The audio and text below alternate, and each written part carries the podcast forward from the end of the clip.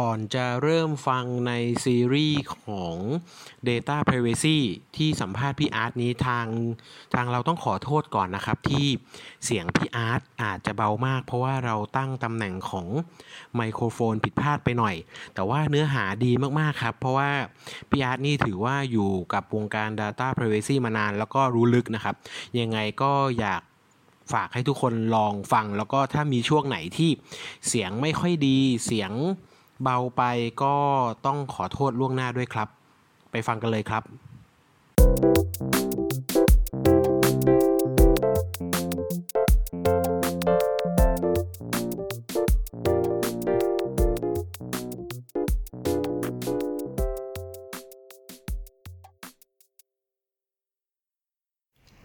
สวัสดีครับ สวัสดีครับ พวกเรา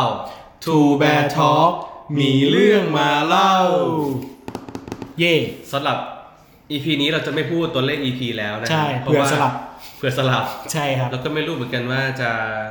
ลงตอนไหน เอาตอนไหนดี แต่แต่ EP นี้มีความพิเศษ ผมเรียกว่าทุก EP มีความพิเศษหมดแหละไม่ใช่แค่ EP นี้หรอกอ่า EP ดู นี้ ดีไหม พิเศษกว่า พิเศษกว่าใส่ใคร ใช่ เมื่อไหร่จะเข้าเรื่อง ไม่งผ่านไป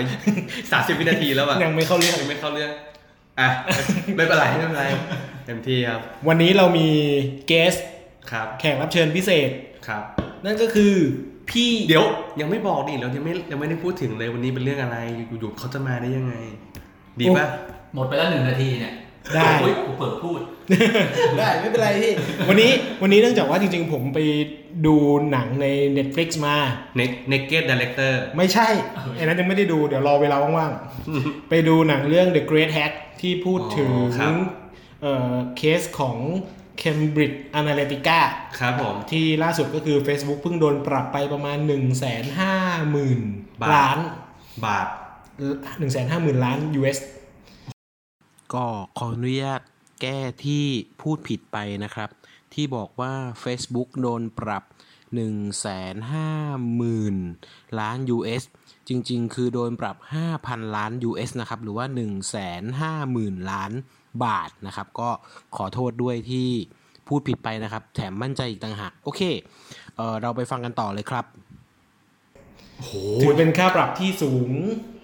น่าจะสูงที่สุดใน ในประวัติศาสตร์ วงการ ขอ เทคโนโลยี เออแล้วของการโดนฟ้องร้องด้วยมั้งผมว่า คิดว่านะครับคิดว่า เพราะฉะนั้นมันเป็นเรื่องของ privacy อืม ก็เลยเรียนเชิญบุคคลอันคร่ำวอดในวงการ พอพอจะเล่าคร่าวๆได้ไหมครับว่าแคมบิดอเมริกาไอเคสเนี่ยมันเกี่ยวกับอะไรยังไงบ้างที่ผมไม่ได้ขัดผมอยากรู้ไงเขาโดนฟ้องร้องเรื่องอะไร นี่แขกรับเชิญนั่งเหงา เอาจะให้แขกรับเชิญเป็นคนเล่า ใช่ ไม่ไม่ใช่จะ จะให้เข้ามาเลย อ่าๆโอเคได้งั้นขอเสียงปรบมือต้อนรับ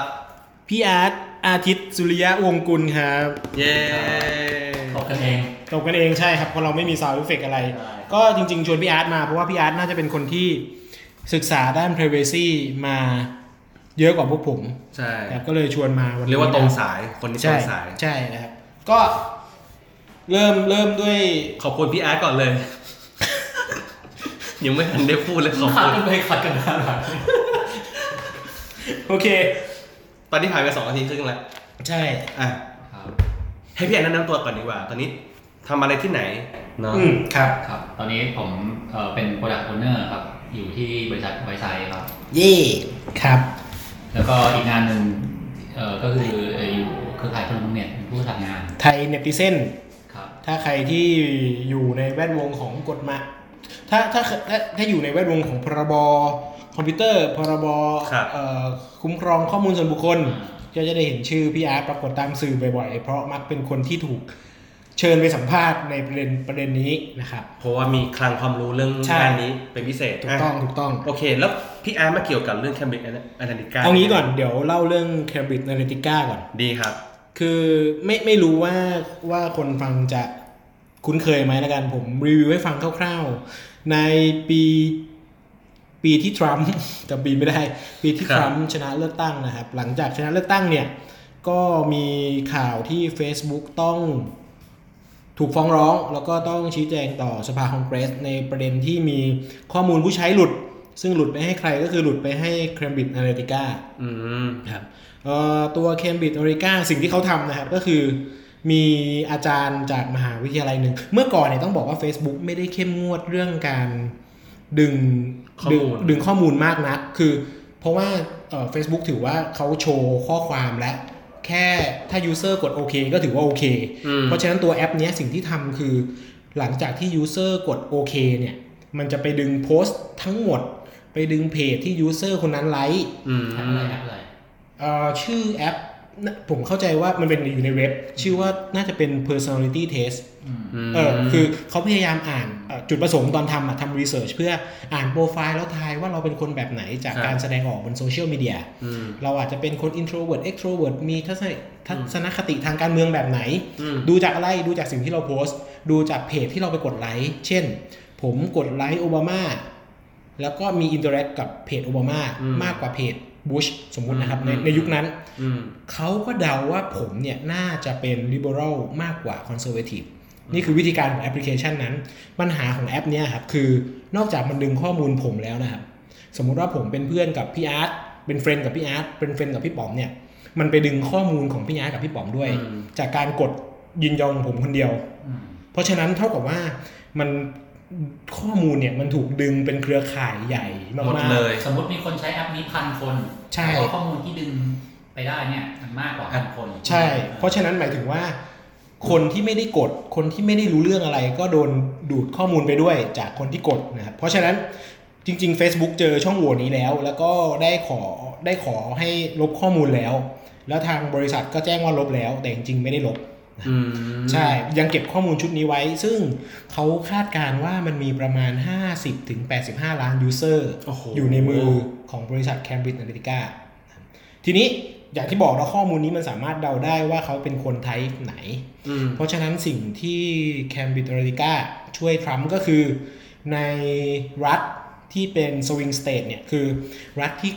ยังไม่ชัวร์ว่าจะเลือกพรรคไหนเนี่ยเขาก็ปั่นแอดปั่นแอดแบบบน อืม Facebook นี่แหละ อืม สมมุติว่าคุณไม่ค่อยชัวร์ว่าแบบคุณจะเลือกระหว่างทรัมป์กับฮิลลารีเนี่ยเลือกใคร เขาก็จะปั่นสมมติผมเป็นคนที่คอนเซิร์นเรื่องแบบเฟกซ์นิวเขาก็จะปั่นเรื่องแบบฮิลลารีเฟกซ์นิวใส่เข้าไปในหน้าฟีดจนผมเลือกทรัมป์ อ๋อ นี่คือคีย์นี่คือวิธีการของเครดิตติก้าคือ ใช้วิธีโน้มน้าวด้วยแอดที่ t a r g e t ad ที่เข้าใจคนคนนั้นซะจนแบบสามารถคอนวินได้ จนถามว่าตอนที่ผมไปกากบาทในเอ้ยตอนที่เขาไปกากบาทในครูหาเนี่ย มันเป็นฟรีวิวเป็นเจตจำนงของเขาหรือเปล่าเนี่ยเออเขากาด้วยมือตัวเองก็จริงแต่ก่อนหน้านี้มันโดนมีเดียที่ อืม ที่มันอาจจะไม่จริงหลอกมาเนี่ยนี่คือนี่คือคีย์ของเครดิตติก้าซึ่งจริง ๆ ไม่ได้ทำแค่ US ประเทศแรกที่เขาไปทำเนี่ยน่าจะเป็นโซน โซนประเทศกลางๆอ่ะสายกลางทรินิแดดแอนโตเบโกจนจนเขาแข็งแรงพอแล้วก็ไปจอยกับ Brexit นิดนึง ซึ่งในหนังเนี่ยไม่ได้บอกว่า ไม่ได้บอกว่าจอยจนจบหรือเปล่า แต่ว่าเดาว่าจบ แล้วก็เนี่ยเป็นแคมเปญล่าสุดทรัมป์แต่ตอนนี้ก็คือถูกฟ้องเออปิดบริษัทไปแล้วเอ่อเจ้าของบริษัทก็ขึ้นโรงขึ้นศาลอยู่ อืม จะเห็นได้ว่า โอ้นี่คือแบบเป็นประมาณว่าเรื่องย่อใน Great Hack เลยนะใช่ไหม ใช่ใช่เกรทแฮกเล่าเรื่องผ่านพนักงานของเครดิตอนาลิติก้าที่กลับตัวกลับใจ อืม มาให้มาให้ข้อมูล ครับ ว่าเขาเก็บอะไรบ้างก็ ก็เลยคิดว่าคนค่อนข้างตื่นตัวกับเคสนี้ พอสมควรเหมือนกันกับการที่ข้อมูลเราซึ่งเล่น Facebook หลุด และมันส่งผลถึงการเมืองระดับประเทศ ไม่ว่าจะเป็น Brexit ซึ่งตอนนี้แบบด้วยผลจาก Brexit ทำให้เงินปอนด์เหลือ 33 บาทเข้าไปแล้ว อืม ลดลงมาหลาย 10%จน นี่คือมันมีผลต่อเนื่องกันเลยเหรอ ใช่เอิ่มต้องบอกว่า ส่วนหนึ่ง ไอตัวไอตัววิเคราะห์เนี่ยมันส่งให้เกิด Brexit แล้วกัน อืม และ Brexit มันก็ส่งผลต่อเศรษฐกิจตามมา อืม ทีหลัง ครับ ตอนนี้ก็ก็เป็นทรัมป์เพราะฉะนั้นวันนี้ก็เลยอยากจะมาชวนพี่อาร์ต พี่อาร์ตหลับไปแล้ว พี่อาร์ตหลับไปแล้วนะครับ ชวนพี่อาร์ตคุยว่าว่าสรุปแล้วเนี่ยไอไอข้อมูลส่วนบุคคลเนี่ยมันมันสำคัญยังไงในฐานะที่เราเป็นยูเซอร์ อืม และและสำหรับองค์กรและการองค์กรที่กำลังจะต้องการเก็บข้อมูลเนี่ยควรคอนเซิร์นเรื่องนี้ยังไงบ้าง ต้องระวังอะไร ใช่ ต้องบอกใครไหม ใช่ ต้อง เออ มีต้องมีจุดประสงค์อะไรอะไรเงี้ย เอ่อหรือขั้นตอนการทำหรือเตรียมตัวอะไรยังไงอ่ะ ใช่ เดี๋ยวมาคุยกันเดี๋ยวพี่อาร์ต ใช่ มา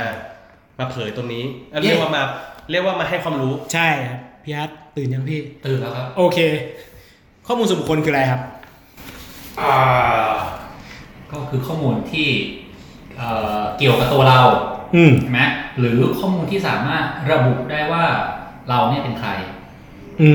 ม นะฮะเช่นข้อมูลบางอย่างเนี่ยอาจจะรู้สึกว่าเอ้ยมันมันมันไม่ใช่ข้อมูลเอ่อที่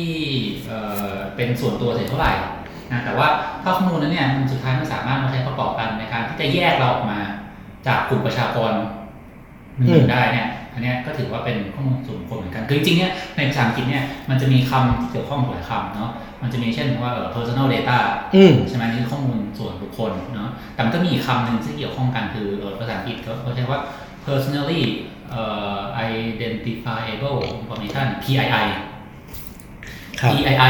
ม คือว่าสมมติผมบอกว่าในดะดะในเอ่ออะไรนะมีมีคนอยู่พันคนเอ่อเอ่อเป็นแบบกลุ่มประชากรถั่วๆเนี่ยผมไม่รู้ว่าใครเป็นใคร อืม แต่ถ้าผมมีผมรู้ว่าเออผมรู้เพศ ผมรู้อายุ ผมรู้เอ่อเอ่อสมมติเอ่อแผนก อืม อ่ะสสสมมติเป็นพนักงานแล้วกัน เออเออ ผมพนักงานเอ่อบริษัทเนี่ยมีอยู่พันคน ครับ ผมไม่รู้ชื่อนะว่าใครเป็นใคร แต่ถ้าเกิดว่าผมบอกว่าเอ๊ะผู้หญิง อายุ 33 ปีที่อยู่ในแผนกบัญชี อืม ผมระบุคนได้แล้วอ่ะ อ่า อ่า ต่อให้ไม่บอกชื่อ ร้อย แต่ ก ว่า ชื่อ เออ แต่ถ้าระบุได้สมมติพวกเนี้ยแปลว่าไอ้ข้อมูลสามอย่างเนี่ยถ้ามันประกอบกันเมื่อไหร่เนี่ยเออแปลว่าเป็นข้อมูลที่ระบุตัวบุคคลได้ อันเนี้ยก็ถือว่าเป็นข้อมูลส่วนบุคคลเหมือนกัน อ๋อ แม้ว่าเวลาบอกว่าอายุอายุมันก็ใครๆก็มีอายุ อืม นะเออเพศใครๆก็มีเพศใช่ไหมเออแบบเออตำแหน่งหน้าที่งานใครๆก็ อืม ทำงานอยู่แผนกบัญชีได้นี่หว่าคน อืม ทำงานแผนกบัญชีในโลกนี้ไม่มีแบบเต็มไปหม อื ด ม แต่ว่าถ้าเมื่อไหร่บอกว่าเฮ้ยบริษัทนี้แผนกบัญชีผู้หญิงอายุสามสามปี แล้วมันจิ้มไปได้ที่คนหนึ่งคน อันเนี้ยถือว่าเป็นข้อมูลส่วนบุคคลละ อืม เออ ถ้าอย่างนั้นพูดอีกอย่างหนึ่งในทางตรงข้ามคือถ้าเป็นข้อมูลสาธารณะ อ่าฮะ ก็คือข้อมูลที่ระบุตัวบุคคลไม่ได้ ถูกป่ะครับ เอ่อจริงๆเวลาพูดถึงข้อมูลสาธารณะกับข้อมูลส่วนบุคคลเนี่ยจริงๆมันลำบากที่จะแยกออกมาเป็นขั้วตรงข้ามกันขนาดนั้น อืม เพราะจริงๆมันก็เป็นไปได้ว่ามันจริงข้อมูลส่วนบุคคลบางอย่างเนี่ยที่ถือว่าเป็นข้อมูลสาธารณะได้ อืม นะเช่นบอกว่าชื่อของเขาเรียกว่า public figure ชื่อของ อ๋อ บุคคลสาธารณะน่ะชื่อของนักการเมืองชื่อของข้าราชการระดับสูง อืม ชื่อของอะไรอะดาดาวดาราซึ่งโดยหน้าที่การงานโดยความรับผิดชอบเนี่ยเอ่อ เป็นบุคคลสาธารณะ เอ่อเอ่อเขาไม่ควรจะต้องปกปิดเขาควรจะต้องอะไรมี accountability บางอย่างกับสาธารณะหมายว่ามีความรับผิดรับชอบอย่างสาธารณะนั้นเขาไม่ควรจะปกปิด อันเนี้ยอันนั้นมันก็มีข้อมูลจำนวนหนึ่งเนี่ยที่โอเคบอกว่าเออเออเปิดกับสาธารณะได้ หรือข้อมูลเช่นบอกว่าเออถ้าเกิดว่ามีการขึ้นลงขึ้นศาล อืม สุดท้ายเนี่ยเออศาลสมมติศาลฎีกามีคำพิพากษาเนาะแล้วเออโดยทั่วไปเนี่ยเราก็มองว่าคำพิพากษาของเอ่อศาลเนี่ยสุดท้ายมันจะเป็นบรรทัดฐานอะไรบางอย่างในสังคม เพื่อให้คนมาศึกษาว่า อ๋อ ถ้าทำแบบนี้กรณีนะ เออมันจะต้อง อืม เออมีผลแบบนี้ด้วยการวินิจฉัยแบบนี้ให้เหตุผลในคนแล้วไป ข้อมูลที่อยู่ข้างในคำวินิจฉัยนั้นคำพิพากษานั้นเนี่ยต่อให้สามารถเอาไปรวบตัวบุคคลได้เนี่ยนะครับในในเอ่อการคุ้มครองข้อมูลส่วนบุคคลในหลายประเทศเนี่ยก็จะมองว่าแต่เนื่องจากประโยชน์สาธารณะเนี่ยมันสูงกว่า อ๋อ ดังนั้นเนี่ยถามว่ายังเป็นข้อมูลส่วนบุคคลไหมเป็น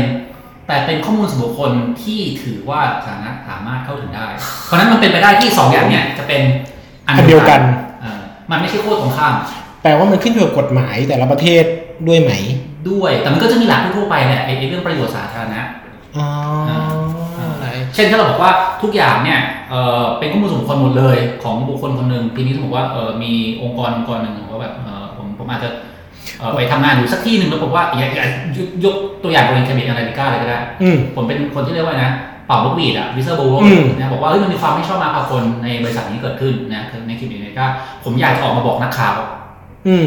ปรากฏว่าสมมติกฎหมายไม่ยอมเลย อืม ผมเนี่ยกลายเป็นคนผิด ไม่ได้รับการคุ้มครอง อืม ต่อให้สิ่งที่ผมกำลังพูดเนี่ยเป็นประโยชน์ต่อสาธารณะแต่เขาบอกเนี่ยเนี่ยไอสิ่งต่างๆนานาเนี่ยที่คุณมาเปิดเผยว่าคนนั้นคนนี้ในเคมีนาฬิกาทำอันนี้เป็นข้อมูลส่วนบุคคลเขานะห้ามเปิดเผยถ้าถ้าเป็นแบบนั้นขึ้นมาจริงๆเนี่ยก็แปลว่า อ๋อ นักข่าวจะทำงานไม่ได้เลยกับกลไกการตรวจสอบบางอย่าง ซึ่งให้ประโยชน์สังคมมันทำงานไม่ได้เลย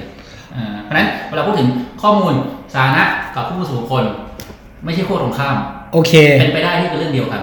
มันเป็นแค่ประเภทของข้อมูล ใช่ใช่เพราะฉะนั้น อืม เออเออพูดแบบนั้นก็ได้ เพราะฉะนั้นข้อมูลหนึ่งอย่างเนี่ย อาจจะมีทั้งเลเวลสองนี้แปะอยู่ร่วมกันก็ได้ อืมอยู่ที่โอกาสการใช้ ใช่ โอเค โคตรยากเลย ใช่ซับซ้อนมากสำหรับ EP นี้ ผมยังผมยังสับสนตั้งแต่ตอนที่บอกว่าถ้าผมจิ้มว่าเอาพนักงานเพศหญิงที่อยู่ในแผนกบัญชี อืม อันนั้นคือแบบว่าเป็นส่วนบุคคลแล้วอ่ะผมยังตกใจอยู่เลยว่าแค่นั้นก็ส่วนบุคคลแล้วอ่ะ ถ้ามันระบุถึง เออ มันสามารถระบุได้เนี่ย หรือกระทั่งเอ่ออันนี้ก็มีคำตัดสินในในในในในในสหรัฐมาแล้วว่าไอ้แค่ข้อมูลที่ว่าเอ่อสมมติเนี่ย GPS เนี่ย มัน เออ มันแทร็กได้ใช่ไหมว่าว่าเราไปที่ไหนยังไงบ้า อื ง ม ทีนี้จริงๆ ถ้าเกิดว่าดูจากการแทร็กเนี่ยมันพบว่า เอ๊ะ ทุกๆวันอาทิตย์เนี่ย ผมจะไปที่สถานที่นี้ตลอดเวลาเลย แล้วจากตำแหน่งเนี่ยมันบอกว่า อ๋อ มันเป็นโบสถ์ อืม อืม อ่าหรือ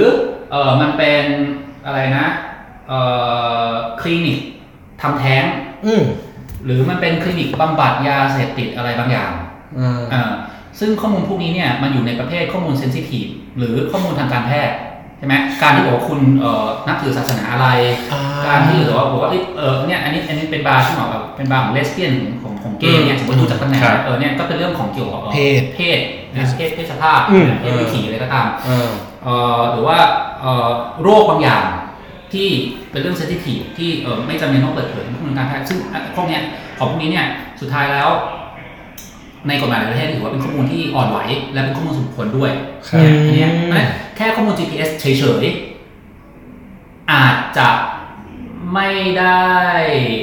บอกอะไรมากนะแต่เมื่อไหร่พอมันเอาไปแม ประก ท อบ ประกอบกับพฤติกรรมอะไรบางอย่างเนี่ย เป็นไปได้ที่มันจะเป็นข้อมูลเซนซิทีฟ อืมใช้ใช้คำว่า sensitive ด้วยอาจจะส่วนตัวหรือไม่ส่วนตัวยัง เอ่อ ยังไม่ ตาม รู้ ประเภทแล้วโดยทั่วไปเนี่ยทางกฎหมายมันจะแบ่งไว้ว่าข้อมูลจะมีข้อมูลที่เป็นข้อมูลอ่อนไหวเซนซิทีฟใช่ไหมกับข้อมูลส่วนบุคคลข้อมูลอ่อนไหวเนี่ยจะเป็นข้อมูลที่ได้รับการคุ้มครองมากกว่าข้อมูลส่วนบุคคลข้อมูลอ่อนไหวเช่นเอ่อคุณมีเพศวิถีเพศสภาพเพศสถานะต่างๆนานาอะไรเจนเดอร์อะไรพวกเนี้ยนะเอ่ออุดมการณ์ทางการเมืองเป็นแบบไหน อืม อ่อ เรียบร้อย เชื้อเชื้อ เคมีแปดสิบเก้าไปหมด ชาติศาสนา อืม เอ่อคุณเป็นสมาชิกสหภาพแรงงานหรือเปล่า โอเค คุณเป็นตนานๆพวกเนี้ยคือรวมๆแล้วเป็นข้อมูลที่เอ่อตามประวัติศาสตร์แล้ว เคยถูกใช้เลือกปฏิบัติ อ๋อ เออเออเออ โอเค นะเช่น เชื้อชาติเนี่ยสมัยสงครามโลก โอเค ครั้งที่สองเนี่ยถูกใช้เพื่อฆ่าล้างเผ่าพันธุ์ อืม อืม นะหรือเอ่อโดยประวัติศาสตร์แล้วเอ่อการที่บอกว่าคุณเป็นเกย์เป็นเลสเบี้ยนเนี่ย โอเค คุณถูกเลือกปฏิบัติ โอเค ใช่ไหมมีกฎหมายบอกว่าคุณเนี่ยเป็นแบบอะไรคนเบี่ยงเบนเป็นคนผิดของสังคม อืม คือโดยประวัติศาสตร์แล้วเนี่ยไอ้ข้อมูลพวกเนี่ยมันเคยถูกใช้เรื่องปฏิบัติ โอเค ดังนั้นเขาเลยบอกว่าเป็นข้อมูลเซนซิทีฟ อืม เอ่อเอ่อความหมายคือข้อมูล sensitive คือข้อมูลที่อาจจะทำให้ได้รับการปฏิบัติอย่างมนุษย์ที่ไม่เท่าเทียมกัน ใช่ใช่ใช่ อ่าสุดยอด ผมว่า โอเค ตอนนี้เรารู้เรื่องราวของ Cambridge Analytica รู้เรื่องว่าข้อมูลส่วนบุคคลคืออะไร ทีนี้เนื่องจากว่าเดี๋ยวเราจะมีดีเทลอีกเยอะมาก เพราะฉะนั้น ใช่ เรา เรา เราแบ่งกันนะ เราเราแบ่งเราแบ่งบางส่วนไว้ EP หน้าดีกว่า เนาะ เพราะว่าไม่งั้นน่าจะฟังกันประมาณสักชั่วโมงครึ่ง ยาวอ่ะ ยาวไปยาวไป ยาวไปยาวไป ใช่เพราะฉะนั้นเดี๋ยวเรื่องราวของเราจะดูแลข้อมูลส่วนบุคคลยังไง ครับ ข้อมูลส่วนบุคคลสำคัญยังไง ครับ หรือในฐานะขององค์กรที่ต้องการจะเก็บข้อมูลเนี่ยควรจะมี mindset ยังไงในการทำงาน เดี๋ยวเจอกัน EP หน้าแล้วกัน ครับผม สำหรับ EP หน้าเอา EP นี้เหรอ นี่ก็จบแล้ว ยัง จะต่อกัน EP หน้าเนาะสำหรับ ใช่ EP นี้ก็ขอบคุณ ขอบคุณครับ อย่าลืมติดตาม EP ต่อไป ใช่ เนาะถูกไหมถูกดี ใช่ เนาะก็ถ้าใครมีคำแนะนำเอ่อหรืออยากฟังเรื่องอะไรก็คอมเมนต์ไว้เหมือนเดิมมาหาเราได้นะครับฝากติดตามด้วย ขอบคุณมากครับ ขอบคุณครับ สวัสดีครับ สวัสดีครับ สวัสดีครับ